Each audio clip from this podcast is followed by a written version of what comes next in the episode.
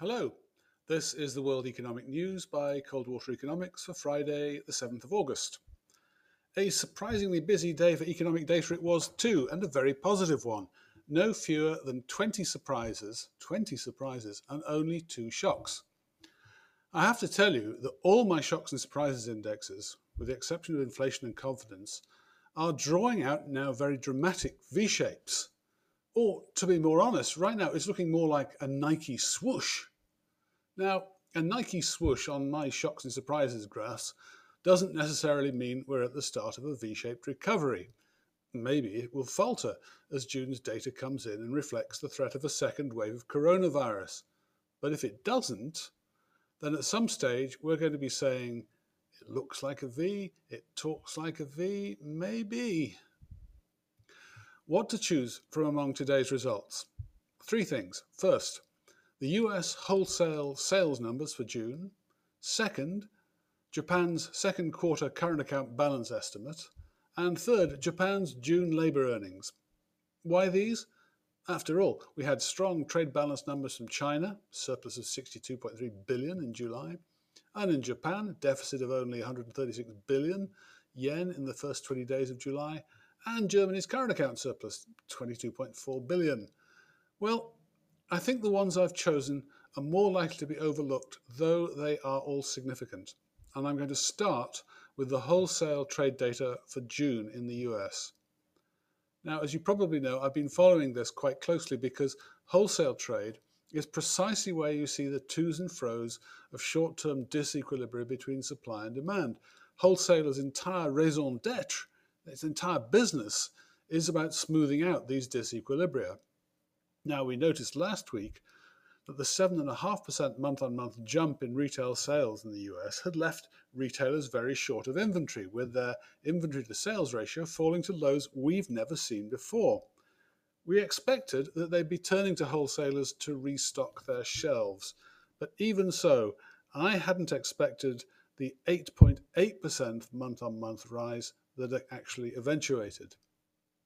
Wholesaler sales of durables were up 8% on the month, with autos up 25.5%, hardware 9.4%, metals 9%, and machinery 8.2%. Now, these are all pretty much hardcore industrial stuff.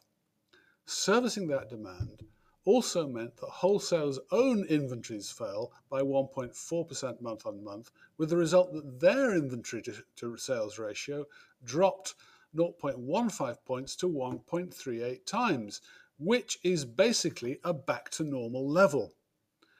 What follows next, of course, is that wholesalers will be turning to manufacturers and importers to restock their own shelves. To cut a long story short, the short term inventory dynamic is now highly positive, having been highly negative in the second quarter, where inventory dumping cut 4 percentage points off growth. That's going into reverse right now. Over to China, where I hadn't expected them to release a second quarter current account estimate. Still, that's what they did, claiming a current account surplus of 86.6 billion US for the first half. Given that we know that in the first quarter they had a 33.7 billion deficit, that implies a surplus in the second quarter of no less than 119.6 billion. Even by China's standards, that's a colossal surplus, the second largest on record, the biggest being 133 billion in the fourth quarter of 2008. It's an amount equivalent to 3.4% of GDP versus a deficit of 1.1% in the first quarter. Now, the thing to, to notice is they managed this even whilst the government was running up the most extraordinary fiscal deficit. Their deficit for the second quarter came in at 6.4 trillion, equivalent to just over a quarter of quarterly GDP. Now, plainly, these are wild numbers, but what they imply is that China was running a private sector savings surplus of approximately 29% of GDP in the second quarter, with the 12 month private sector savings surplus rising to 13.8% of GDP. Now, this is a savings surplus, the like of which we've never seen from China. What it tells us is that there is tremendous potential domestic demand firepower backing up in China. To give you some idea, the average private sector savings surplus during the last decade was 4.4% of GDP. So we're looking at the thick end of 10% of GDP potential upward correction in China's domestic demand, swashing in somehow in the future. Extraordinary, I think. And finally, I want to mention Japan's June labour earnings. On the face of it, these were unspectacular, down 1.7% year on year. So what? Well, a couple of things matter. Firstly, the monthly movement was 2.9 standard deviation above trend. So actually, this was a major surprise. The second thing to realize is that June is an important month for Japan's workers because June is the number two bonus month of the year.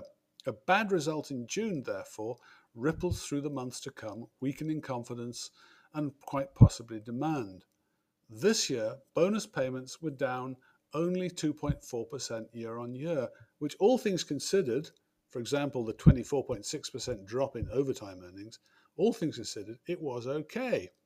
And bonuses represented 41% of the month's earnings. Not an immediate thrill, this, but certainly a bullet dodged. Right, that's it for today. Thank you for listening, and if you got something out of it, and how could you not, please help spread the word about the bulletin.